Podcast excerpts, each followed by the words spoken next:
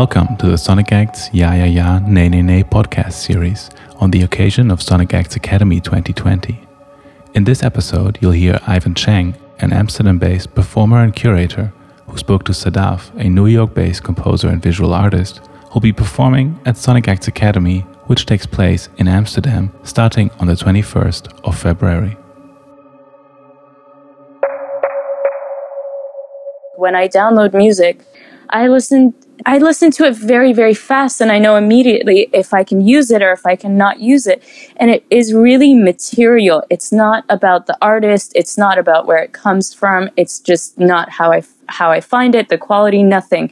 It's, it's really material. It's like clay, and it really takes shape because of what I put next to it. You know, by itself, it's kind of maybe irrelevant. Sometimes not. Sometimes it's really like songs that I love and I really want to include, but it's the whole that matters, and it's the juxtaposition or the relationality of one thing next to another that makes it into a whole, um, that makes it into, you know, a mix or whatever. But even D J sets, I, I really look at it as a whole and not about like a selection of music or about, you know, portraying good taste or um, saying, you know, being an influencer in a sense or, or things. I, I, I, there is a sense of wanting to, um,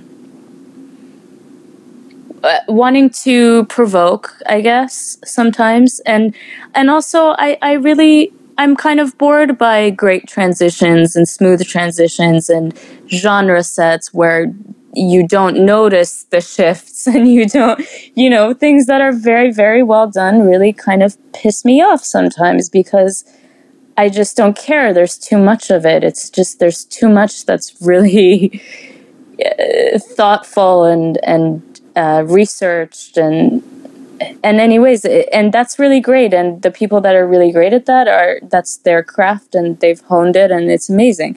But I just see no point or no interest in for me to want to emulate something like that to be a good D J.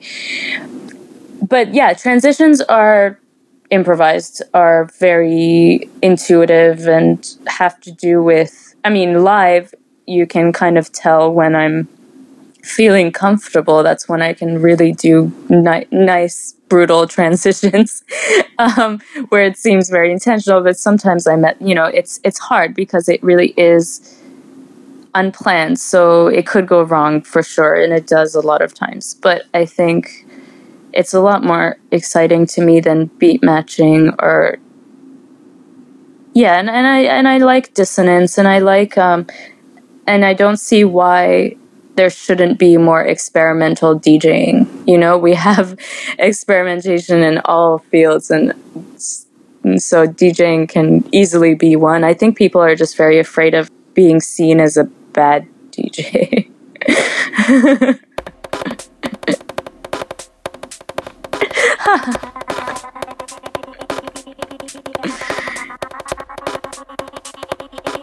She likes apartments.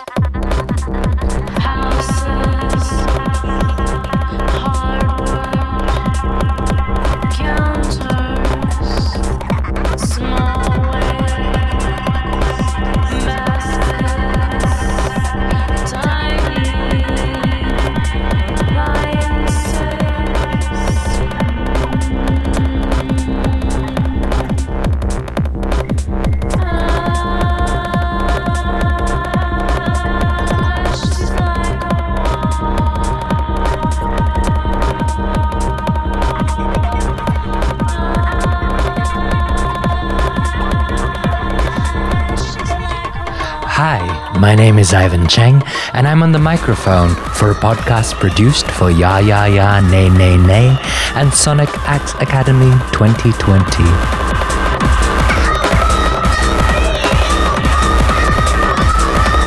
Just after the new year, I had the pleasure of speaking with Sadaf Nava from my studio in Amsterdam.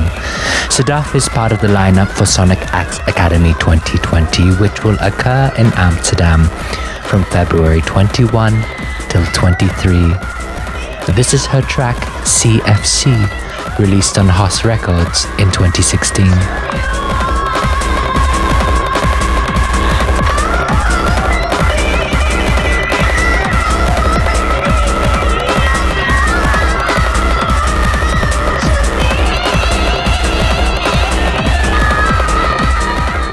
Sadaf was freshly returned to New York from Vancouver, and I, headphones on and gripping a microphone in hand as the sun set, was staring at notes I had made and frantically pushing through words, struggling to find my cool or any composure.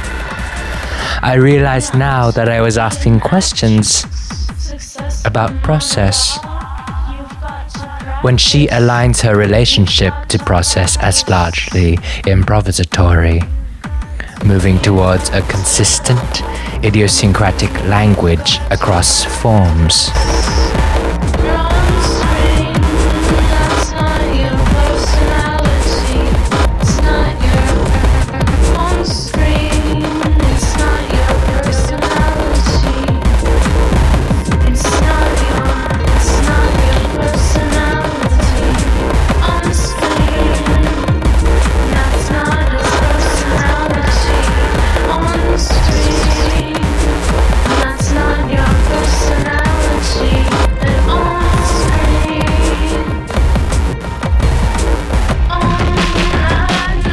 Speaking to a stranger whose work I had perceived as so embodied, sensual, and personal was alienating. In my mind were heroic, iconic photographs of the artist I was speaking to, associated with her releases that, as we spoke, I became more certain were precisely aligned with the vision of this multidisciplinary artist. I ended our conversation stuttering out a question on transitions, having been entranced particularly by her command of structure on longer releases such as History of Heat from two thousand nineteen and Shell from two thousand eighteen. She spoke at my wish about transitions and DJing, citing her most recent monthly mix for Rinse F M. In that mix, audiobooks readers of classical poems by Neruda, Sexton, Plath, Baudelaire, met club sounds and other surprising instrumentation. The emphasis is on the creation of mood or narrative.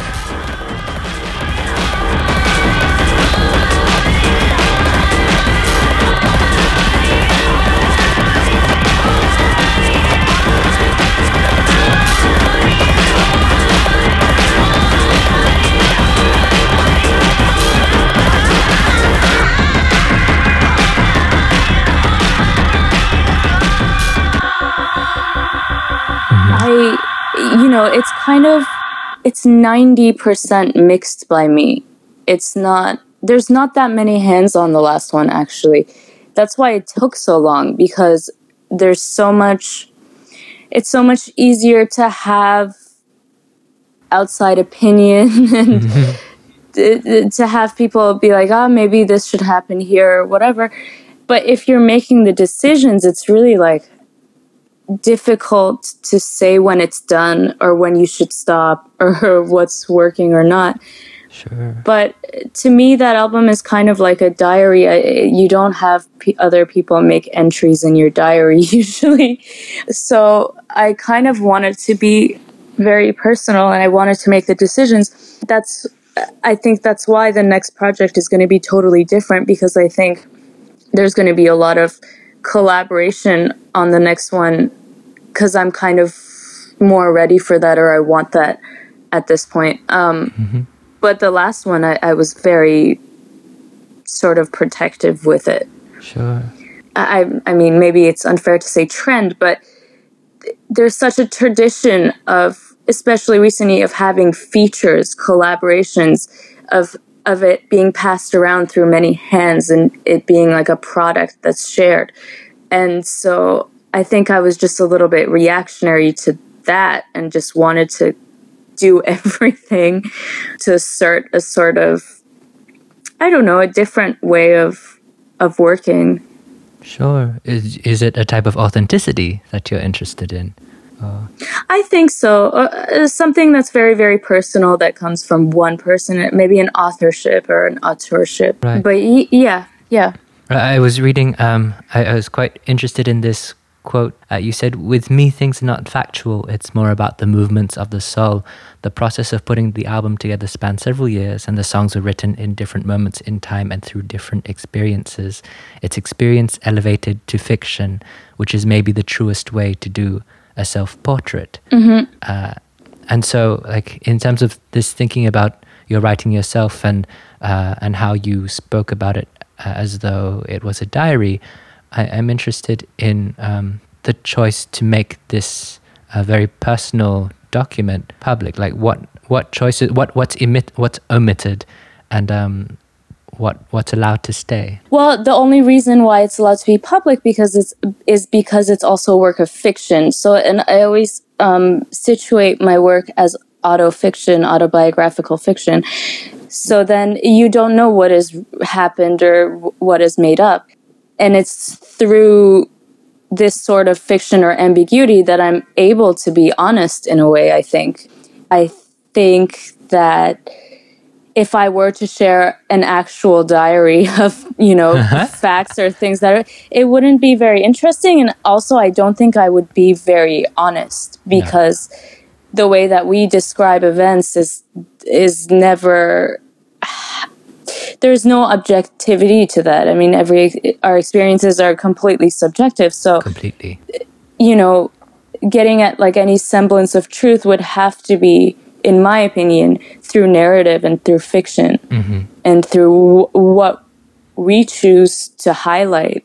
Maybe says more about us than what actually happened, sure, or what actually happens.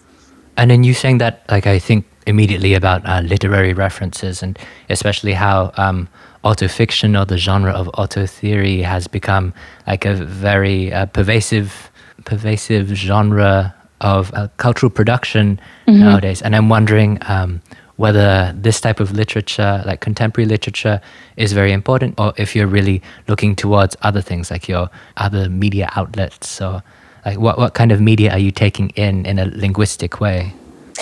Well, I really dislike contemporary fiction. I mean, contemporary... Okay, we have to situate that. Because, sure. I mean, I don't really read things that are produced now. And I know that that's maybe not a good... I mean, ah, what is good or, good or bad? bad? Whatever. Yeah.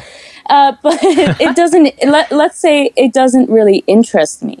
Just as most new films don't interest me. Just as I, I don't really go out of my way to try to understand our era or our generation or what pertains to be to me right now as my peers, because I feel there's like a huge bias. I mean, either they're my friends and I love their work because I love them, mm-hmm. and I can't distance those two things, or it's just I don't think we have enough distance right now to to know what to know what's going on. I would have to, you know, look at this twenty years from now and say, oh, I liked that. That is what is, you know, going to define this this generation, whatever.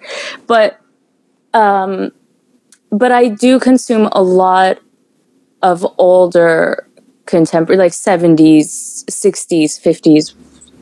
I consider that contemporary. Okay. So in that sense, yes, but it's not, it's also, you know, a completely different time.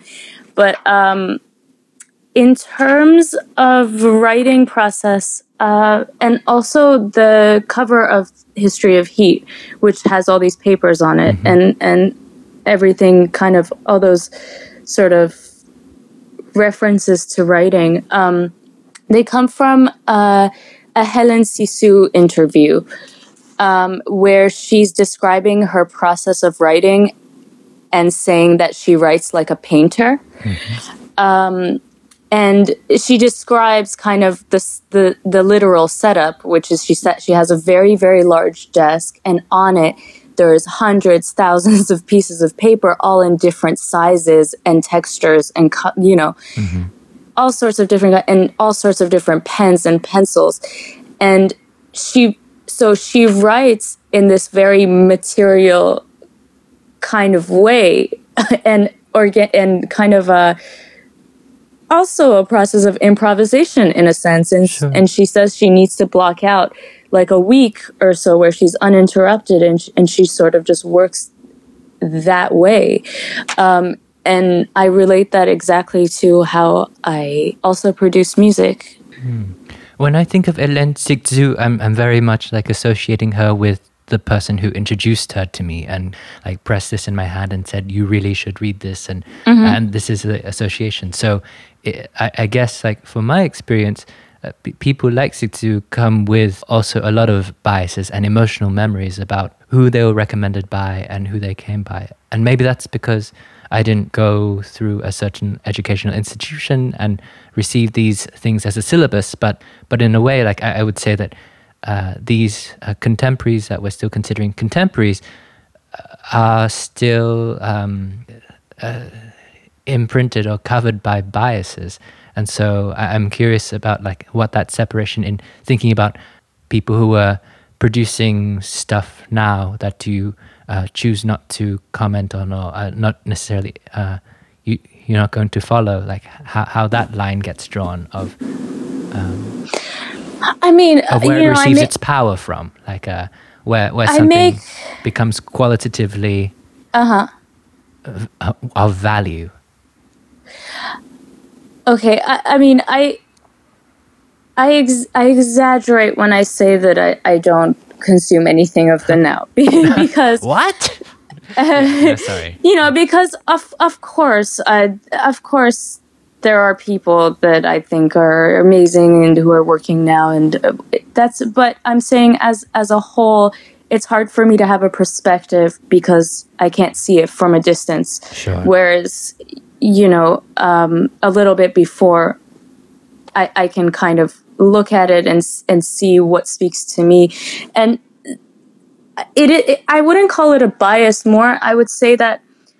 Okay, I, I do this thing um, in converse. I used to do this thing in conversations, which was really annoying, where I would say, "No, I cannot like this thing because it's not. It it doesn't fit into kind of um, an ideological worldview that I have or something, you know." And I would divide it between uh, David Lynch and Fassbinder, and I would oppose them, and I would say. There's one that looks from the outside and who has a distance with uh, his subject matter or what he's presenting, a kind of kind of um, a cartoonish or or stylization that distances himself from his uh, actors, which would be David Lynch, in my opinion. Okay. And Fassbinder, who is his characters and who is. In my opinion, in the center of what he's talking about, looking out. Mm-hmm. So, you know, a difference of perspective. And I would say the same about everything else that I'd like. I feel that they fit into the same category in terms of how they see the world. So it is ideological, in, in my opinion. And, and of course, that is also subjective because... For sure. But to me, I feel like... You're either on this side or you're on that side. And this I'm kind of, I'm kind of, you know, becoming a little bit less militant about that as I get older. But it's, you know, I prefer the perspective from the inside. Mm-hmm. Uh, I, pers- I prefer when the artist is on the same level as their characters or, or that there's less of a bird's eye view on things. Hmm. It's a fe- it's a feeling and uh, it's an aesthetic also, I think, that makes me intuitively go towards certain things. And, and I know right away, I, you know, there's no ambiguity. I either really like it or I can appreciate it. I mean, I don't hate David Lynch. I really appreciate it. It's just not what inspires me or really moves me, you know, the same way that Fassbinder does, for example. What's towards the top of your Fassbinder list? Like, what do you love the most? Can I ask that? Is that stupid? I'm curious. No, no, it's not. No, it's not stupid at all. Um, I like so many different ones for different reasons, but you know, I even really, really like the early ones. Love is Colder Than Death, which is very stylized and which is kind of um, trying to do a gangster film, but mm-hmm. even in doing that, it it feels so different, uh, or it feels also so him. Which is really interesting, um, to try to do something very removed, but for it to still be so such a sig- such a signature, have the same sort of feeling as his other films. And then I like, I really love Ali: Fear Eats the Soul, oh my and God, you amazing. know, yeah. all all of them. I mean, there's not. I don't really like the sci-fi one, but that's pretty much it. World on a Wire, um, but that's pretty much it. I really like. Almost all of it. How do you um, how do you get to watch them? Like, are there screenings that you go to? Are you watching this on your computer? Oh, I mean, like, uh, how does that alter things? Like, uh, uh, I know that there's this big uh, Berlin Alexanderplatz exhibition at like P S one, right? Oh yeah, some years ago. Mm-hmm. Um, I mean, it's definitely things like that are nice to see on the big screen, but it you know you do what you can. I watched a lot of. Mm-hmm. films that I really loved when I was very young, actually, and I was just downloading them on my computer. I was getting them from the library. I'm talking about like when I was fourteen, fifteen sure. is when I really got into that stuff. So in Vancouver? Yeah, yeah, yeah. Cool.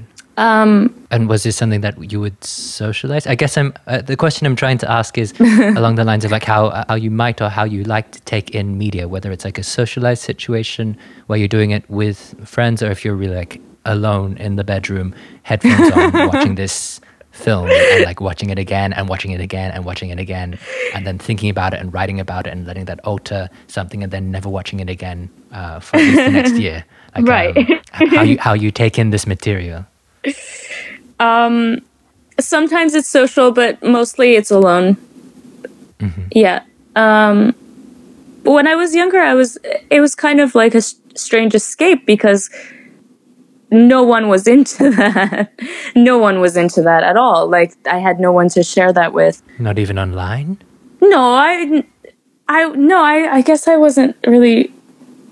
To, no, I wasn't in like chat rooms or, or anything. MySpace. No. Such. Um, I mean, I had like a few friends that would be into that, but not really. It was a kind of a personal discovery. But then later in college, of course, there's, there's mm-hmm. all sorts of people that have those kind of interests. But, but anyways, as an escape, I would watch like. three movies per day or something like that, something crazy. Mm. Um, and it was really like film history. I was really going through the classics. I was really researching kind of what they would teach you in film school, and I would watch it and I would really like right. it. And so do you uh, have aspirations to make film like in the classic genre of film itself? I know that you're producing uh, videos and like uh, artwork videos as well as music videos. Mm-hmm. Like, uh, what's your relationship to this visual moving image medium?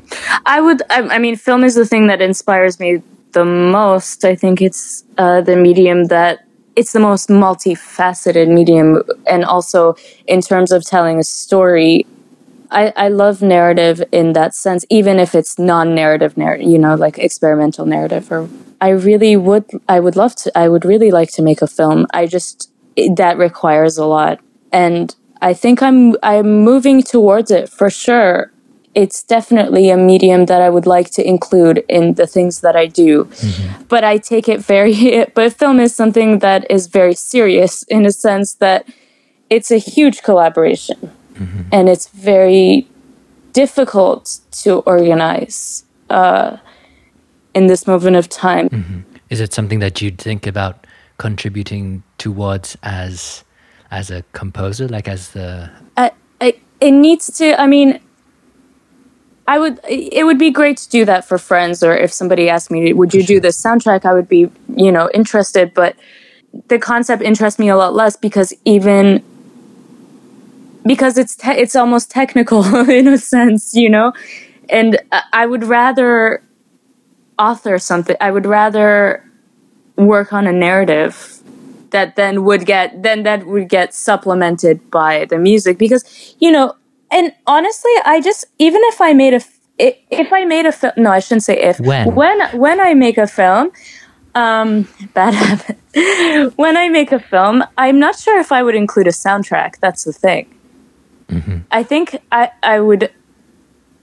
I think I would be um, reluctant to include a soundtrack, because I always find soundtracks to be a little bit manipulative, um, mm-hmm. it, or scores. You know, I'm thinking about Hollywood films with the the orchestral, and I find it extremely manipulative because it tells you what to think when, and it, it's an easy way to induce emotion. And I kind of really prefer the more dry films, filmmakers like Robert Bresson or something, that really kind of uses the silence, or the it, is focused on the dialogue, or is kind of um yeah a, a bit more a bit more dry, or a bit more intentional mm. in its use of sound versus not sound, versus silence versus dialogue, things like that. Well, this makes me even more curious about um, your recent film, Retirement, Behind the Seam, mm-hmm. which, uh, like, uh, can you can you talk to me a bit about that? It's interesting because that's, to me, a failed music video. You know, it's it was supposed to be a music video that then I looked at the footage of after, and it's shot, you know, very lo-fi on, on a D V camera. And I later looked at the footage, which is a lot of footage, and I was like, okay, I'm not interested in making this a music video. So it actually became this long um, reality television, um, almost experimental reality television behind the scenes of making a music video. Um, wow. And I just decided to include sort of the whole thing without much editing, because I found it more interesting. So so I understand that it's footage of you in different locations mm-hmm. in Manhattan. Yeah. And it appears as a kind of self-portrait. Um, but like I was drawn to the twenty-two minute thing, which seems almost like an episode, like a, exactly. a serial episode without the ads. And so having not seen it and like only speculating about it, uh, from what I've heard you say now about film and what you what I've read you, what what what does a good music video do? Like, uh, what, what does a music video want to achieve for you? For me, oh, that's a really difficult question. Um, well, ideally, ideally, and, and I'm not saying I've done this, but, you know, it's something to aspire sure, towards. But it, it's, uh, I would say it's, I would like it to be almost a short film. But is that something that you want people to receive over like a, a thirty second Instagram trailer, or like watching it on YouTube? Like uh, it doesn't... It doesn't matter where it is. I don't really care about that. It's more okay. um, the, the con... Yeah, no, I, d- I don't care how it's presented at all, usually. Mm.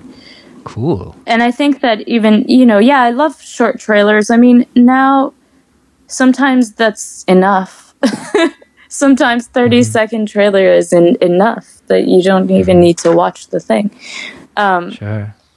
But yeah, I'm not sure. I, I did um, I did a collaborative project with a friend, which is a thirteen minute short film, and it is based around History of Heat, and it's called Detectress, um, or hmm. one, one of the songs, named after one of the mm-hmm. songs. And that we shot on eight millimeter and on sixteen millimeter film.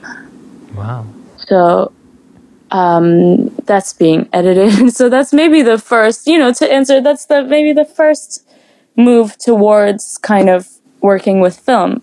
So maybe it's uh, it's good to talk a little about uh, you being in Amsterdam at the end of February, and yes. uh, and what you're going to do then, like what type of material you'll be playing, and um, and how you're thinking about that live set. Um, I don't want to say too much about the performance, because, you know, it's it's better to just see it live. Sure. But uh, it's going to be along more along the lines of what I did at Issue Project Room in Brooklyn. Mm-hmm. Um, so there's going to be an installation aspect to it, and there's going to be a, a, a video aspect to it as well. I don't really prepare sets in the tr- traditional sense. Like, I kind of have an outline of what's going to happen, but there will be definitely room for Im- improvisation in there for sure. Cool. Um, but yeah, no, I'm I'm really looking forward to that.